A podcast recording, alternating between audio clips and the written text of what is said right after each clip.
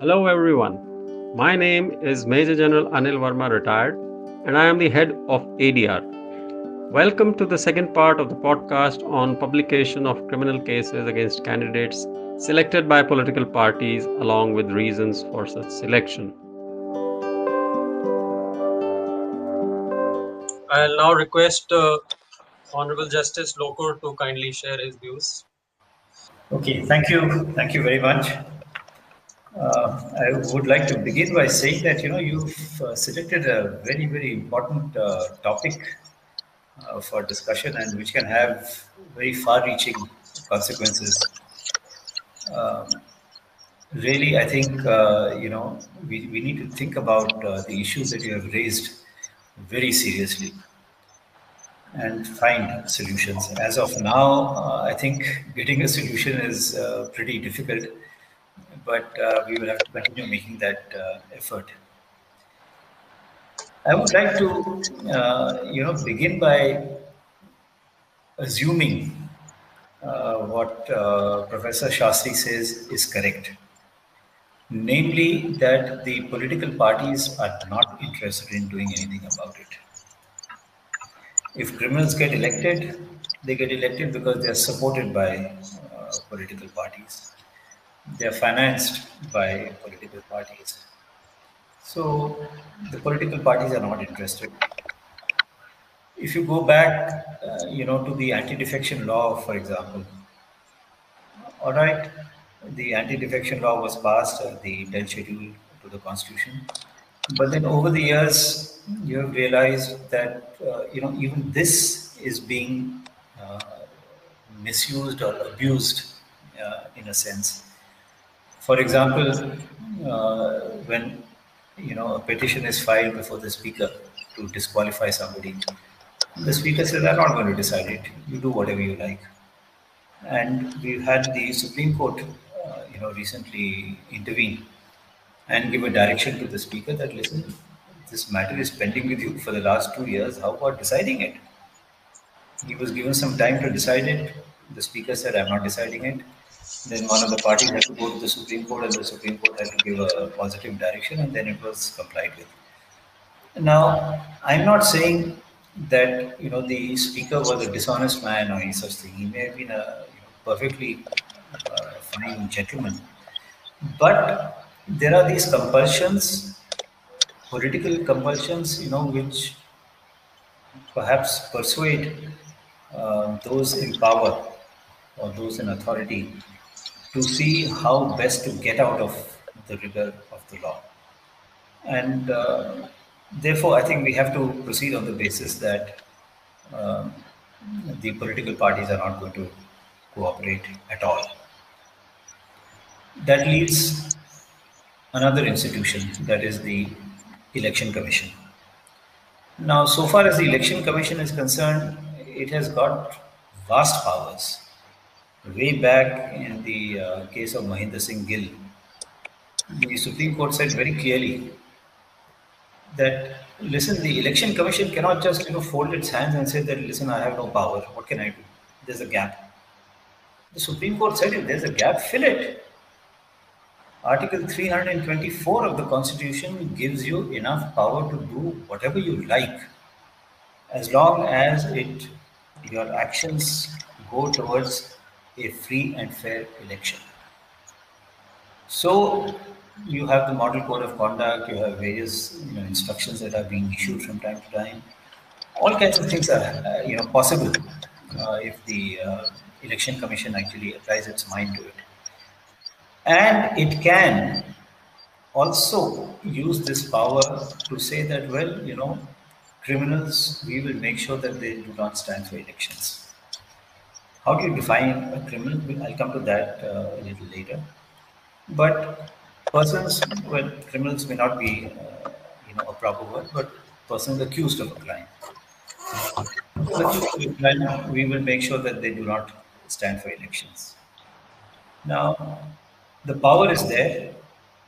It is one thing to say that, oh, you know, the law doesn't uh, permit you to make, uh, you know, some kind of a form which will result in uh, a person being disqualified or being not uh, eligible to stand for elections. Well, the law also doesn't prohibit you from doing that. So I think the first thing is the Election Commission should realize its powers under Article 324 of the Constitution. It should realize that free and fair elections is one of the basic structures of our Constitution and use the power for free and fair elections. Look at this, uh, you know, recent uh, decision of the Supreme Court, which said that this information has to be uploaded on the website and so on and so forth. Now, one of the uh, duties that the Supreme Court has, uh, responsibilities that the Supreme Court has uh, placed upon the Election Commission is that if our directions are not complied with, if this information is not given on the website and so on, please bring it to our notice. All right so that if necessary we can take action for contempt of court. Has the election commission done that? I don't know but my guess is the election commission has not done that. So if the election commission does not also you know abide by directions that have been given does not exercise its own powers does not abide by directions that have been given by the supreme court where do we stand that is the problem. We've had this huge controversy about uh, the assembly elections in uh, West Bengal, eight phases, you know, going over a couple of months. That responsibility, you know, has to be shouldered by the election commission. That yes, it is our mandate under the Constitution of India to ensure that free and fair elections are held, and we will make sure that free and fair elections are held. Now, those persons accused of criminals, how do you, you know, get them out? One way, of course, is to, uh, you know, uh, come out with a form which requires all details to be given. Now, we are aware of the fact that false cases are filed against people. So there has to be some cutoff point, and that cutoff point has to be an arbitrary cutoff point. The safest uh, cutoff point would be when a charge sheet is filed and charges are framed. Now, unfortunately, this is where the judiciary comes in. Between the charge sheet being filed and charges being framed, sometimes it takes a couple of years. Uh, General Verma, you had mentioned about uh, Akhil Gogoi. Akhil Gogoi charges were filed against him, charge, charge sheet was filed against him sometime in June last year. And till recently, I don't know if it has happened in the last one week or 15 days, charges have not been framed against him for one year. There are so many cases, there are so many cases where charges have not been framed for many, many years. What do you do about that? Okay, so to say that, well, you know, it's a heinous offense, it's a petty offense, this, that, and the other, well, yes, you can have a classification, certainly, you know, for heinous offenses. Um, but the role of the judiciary becomes important. That is the third uh, stakeholder, so to speak, in this entire uh, range of activities, apart from the political parties and uh, the election commission. You have the judiciary. Now, you had in 2013 the chief information uh, commissioner say that uh, you know some information has to be provided if asked under the Right to Information Act by political parties because they are public authorities. That was in 2013, seven, eight years ago. The matter was taken up, it is pending in the Supreme Court from 2015 onwards. So the judiciary says that what's the hurry? You know, uh, things will take their own time. Okay, public authority ho ya na ho, kya farak padta hai? that it can't be like that you know then you have criminal cases that are pending for years together very recently it came out uh, during the lockdown uh, Pappu Yadav was uh, accused of having you know consistently violated the lockdown and he was arrested and it came out of course it must have been known but it came out that he was accused of an offense of uh, kidnapping or abduction i'm not sure way back in 1989, 32 years ago. The case is still pending. right? In the meanwhile, he has got elected as an MLA, he's got uh, elected as a member of parliament. What do you do? So the judiciary also has a great responsibility. And that great responsibility is in deciding cases expeditiously. It is one thing to say that special courts should be set up, that that's been tried. Fast track courts should be set up, that has also been tried. Then special fast track courts have been set up, that has also been tried. And fast track special courts have also been set up. But the basic problem is that these cases have to be decided quickly. If a person has been falsely implicated in a case and he is told within a year or within six months or whatever it is, we will pass judgment, you know, and uh, if you're guilty, you're guilty, fine. You will know within a year. If you're not guilty, you will know within a year.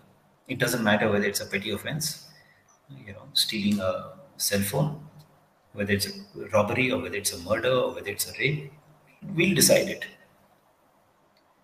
And once that is done, the election law sets in, you know, comes into uh, motion. If a person has been convicted of murder, there's no way that anybody is going to, you know, uh, make sure that he stands for elections and gets elected. In any case, there's a disqualification under the RP Act. So, really, the key players that is the political parties, no action. Election Commission, yes, no, yes, no. Well, there's nothing more I would like to say. Judiciary, you have to be proactive. You can pass judgments like this, you know, contempt of court, this, that, the other. But they have to be pragmatic. Now, you have shown uh, General Verma about reasons now, all kinds of reasons can be given. What, what is a political party supposed to do? Call 100 people and say, listen, we are going to interview you, and then we are going to decide which one of you should uh, stand for elections. It's impossible. So the directions are well-meaning. I'm not saying that you know directions should not have been given. The directions are well-meaning, but they are not capable of being implemented. Maybe there could be a time lag to involve people. That is the fourth category, you know, which is of great interest in the free and fair election process. Fourth category is the people. They should have enough time to know through newspapers, TV, so on and so forth, social media, whatever, that this person, these are the allegations against him. If I want to verify and I'm given 24 hours to verify, I will not know. I will not be able to find out. If I know that a person has suppressed some uh, some candidate has uh, you know guilty of uh, accused of attempted murder, not disclosed, I know it. But if that information is not made available, what can I do about it? I can't do about it. I can't tell anybody that listen, I know that there's a case pending against him. So the dissemination of information and the time lag during which a voter can make use of that information is also important. So to say that within 48 hours this has to be done or within 36 hours this has to be done, the time may not be enough. You know, why not uh, say that all right, one month before the elections or one and a half months before the elections, a nomination has to be filed, and let the people uh, know for one month or one and a half months, whatever. I mean, some uh, period. So the people have to be involved. That dissemination of information must be there and the dissemination it's not that you know okay i put it in the newspapers they has to, they have to be people who will say that well you know read the newspapers i don't read newspapers so how do i know i don't watch tv so how do i know right so the manner of dissemination also has to be looked into so that the people get actively involved in this so i would say that uh, really uh, you know there are four stakeholders. I think each one of them has a duty, each one of them has a responsibility. One of them you can leave out, that is the political parties. And uh, the other three, of course, have an important role. One last point the use of countermanding elections. I don't know when was the last time when an election was countermanded. I think we have to use that a little more liberally. The Election Commission will have to use that a little more liberally it may come to know at some point of time that listen, this guy has filed a false affidavit or something. Holding an election is expensive, I know, very expensive. But countermanding an election is like a surgery. And if a surgery is required, it has to be done. If you can't cure the cancer with chemotherapy, radiotherapy, you have to have surgery. Thank you. Thank you, Justice Lokur. I'll now request uh, Mr. O.P. Rawat to kindly give his view. Welcome, Mr. Rawat. Over to you. Uh, Honorable Justice Lokur, uh, General Verma, uh, Mr. Ray, and uh, other respected uh, personalities uh, present in this discussion. first of all, let me thank ADR and General Verma to have given me this opportunity to participate in this uh, very important uh, interaction. Uh, secondly, I would just like to say that this whole proposition has two parts. First part is making voter take well-informed decision about the candidates, whether they are hardened criminals, whether they are accused of very serious offenses, and then decide whether to vote for them or not. I think that's fair enough, and that has really uh, gone to the ground, as Justice Lokur has pointed out, that there should be effort to disseminate this information far and wide so that even an illiterate voter becomes knowledgeable about these things. Quite a few attempts have been made uh, at uh, different levels, and quite a few election authorities have ensured that even at the polling station, this kind of detail published in the newspapers is also displayed. So, helping the voter take a well-informed decision about the criminal allegations against their candidate is well taken. The second is really uh, a messy area. Second part is extraneous people entering into the political process. Selection of candidates is core of political process. And re-entering into political process, even Honorable Supreme Court has stated in quite a few judgments that election commission has no locus standi to enter into political process per se. Therefore, when we try to enter the political process, we have to be very circumspect. Second thing here, entering into political process, the point Justice Lokur made that election commission can use 1977 ruling MS Gill versus Chief Election Commissioner and others to exercise its plenary powers to either countermand the election or to take action.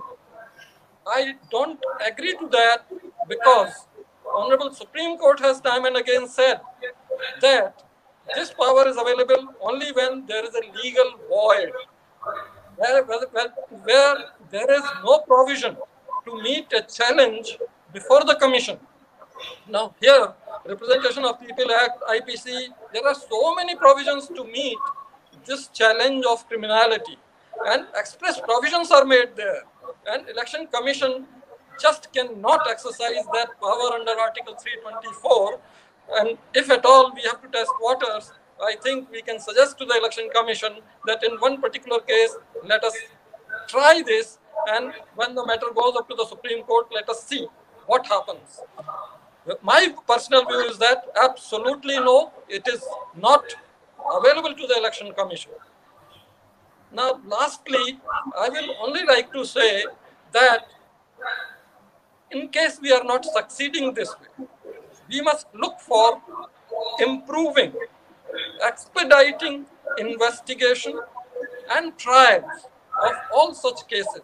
Mr. Lokur also mentioned these things uh, and uh, expressed a little helplessness that how will it uh, happen. But I personally feel that to bring faith of people in our systems, we must look into investigation system and the system of trials of such cases which are so important for formation of our uh, parliament and government. I think uh, that may help us get to a little better uh, representative uh, people uh, through elections and uh, otherwise we will again be continuing to be at sea. Finally, I'll say that political conflict, earlier it is to be decided by killing people. Democratic elections have provided the most peaceful solution to the political conflict. And it is happening time and again in our country and even in other democracies, with some exceptions, that political conflict is decided most peacefully. Now, entering into political process by some proxies may not be in the best interest of this whole development. Thank you very much. Thank you, Mr. Rawat. I'll now request Mr. Alok to kindly share his views. Thank you. Uh, thank you for inviting me to this event uh, to speak about uh, what I believe is perhaps one of the most important issues concerning uh, future of democratic India, which is uh, criminalization of politics. We are focusing on a narrow aspect of it. So let me address two issues right up before I go to what are the solutions. The first is uh, we shouldn't try to drink the entire ocean in one gulp. Um, criminalization in politics has many, many different aspects. One aspect of it is, of course, the entry of persons of criminal background into the Lok Sabha and the Rajya Sabha and the various state assemblies. That is definitely one aspect of it, but that is not the only aspect of it, or not, or perhaps not even the worst aspect of it. Perhaps the worst aspect of it, and I will address again to use another metaphor, the elephant in the room, which is that there is a section of voter who doesn't mind or actively votes for a criminal when they're presented with a choice. I believe Mr. Ray perhaps mentioned this research right at the start, but I'll refer to it once again. It's it's this book which I have right here, When Crime Pays by Milan Vaishnav. He has used a lot of ADR data itself, and he has drawn a very depressing but true conclusion that a section of voters don't mind a, a candidate with a criminal with criminal antecedents. Obviously, that is a much longer, much longer frame. Changes are needed, but we have to accept that we can make smaller changes without necessarily being able to tackle the biggest change, which is this: that a certain section of voter doesn't mind a criminal candidate or even actively wants a criminal candidate. Right? That is as far as how we frame the problem is concerned. The second point that I want to make is that there is no concept of electoral reform without judicial and politic and police reform. I think Justice Lokur and Mr. Rawat have before me have mentioned this. Let me just point out to say that we cannot just expect that uh, even if political parties will it, right? Uh, let's take the best possible case. Tomorrow, the Parliament of India passes exactly an amendment to the Representation of the People's Act, making the kind of changes that today we are discussing. I can I can tell you that without appropriate changes to the judicial uh, system and our police uh, system, it will not make a difference. We will still have the same problems of persons' criminal backgrounds getting into the picture. Now, having said these two very large points, right, um, I'm not saying that it's not possible to do any reform, but I do believe that, and, and I'll say this in like what can be done immediately, what can be done in the medium term, and what can be done in the longest possible term, all right, which will take the longest time. The immediate change, and I believe, and I take a cue from uh, uh, what Justice uh, Lokur has said, the directions issued by the Supreme Court in the two cases which we have been discussing so far, uh, the independent, the, the, trust for independent uh, uh, political side. Um, what needs to happen is that those directions need to be reframed. I think what need two important things need to happen. One is that the Supreme Court needs to very specifically state out uh, what are the reasons. It, it, it, makes no sense to say that uh, winnability cannot be a criterion. The Supreme Court needs to sort of uh, just lay down specifically what kind of reasons are act- acceptable rather than just saying this reason is unacceptable, everything else is okay. And as Justice Lokur pointed out, that particular set of directions need to be reframed with an eye to making them more pragmatic. It should be something that political parties can, you know, comply with without a wink, wink, nudge, nudge, or doing such sort of copy paste as was shown in uh, ADR's initial research itself. The second aspect of the change in the directions, this is the radical change that I'm suggesting, is that the Supreme Court should put enforcement in the hands of the High Court. Which, by which I mean to say that the Supreme Court should say that at the state assembly election level, the compliance should be placed before the concerned High Court rather than the Supreme Court. We have to understand the Supreme Court, how many ever judges we may appoint, there is only one Supreme Court. All those judges have a limited amount of time. No matter how well intentioned, energetic, and efficient they are, they are dealing with far more matters than they should be. And if we burden the Supreme Court to say, just to take an example, if we say the five state elections, now the Supreme Court should oversee contempt, I can guarantee you nothing is going to happen. What I would suggest is we have we have other high courts here who can help the Supreme Court in this respect. The procedural aspects can be worked out on this. I would say the Supreme Court should say, for the purposes of state assembly elections, we should look to uh, try, uh, place this before the high courts and let the election commission and the political parties file uh, compliance uh, uh, affidavit uh, compliance affidavits before the con- concerned high courts. This, I believe, will decentralize the process of enforcing these directions, enforcing the kinds of changes. Uh, that is an, at least a medium term solution. It may not happen tomorrow. It may take a little bit of time for even the high courts to get an idea of what's going to happen. Finally, I have one long term solution. And this long term solution is something that um, is not very easy to achieve. It requires a different kind of political will, but this is a political will that has already been expressed. And this is in the form of how do we change our political system such that that MLA or that MP is not the person who you put into power because he or she will serve the needs only of your caste. It's great that we are talking about about uh, what do you say uh, uh, removing criminals in politics. But honestly for someone sitting uh, for, for I'm, I'm here sitting in bangalore. My constituency is bangalore central. I may vote for the best person i think i think however clean they are in the political situation but for someone in rural Bihar, where whether the right person being an MLA or an MP is a literal matter of life and death. And I mean life and death in the sense of your enrollment in, the, in an Aadhaar might depend on it. Your enrollment in a government scheme might depend on it. Whether your children get into school might get into it. The kind of patronage politics that we are seeing, that is what has to change in the longer term.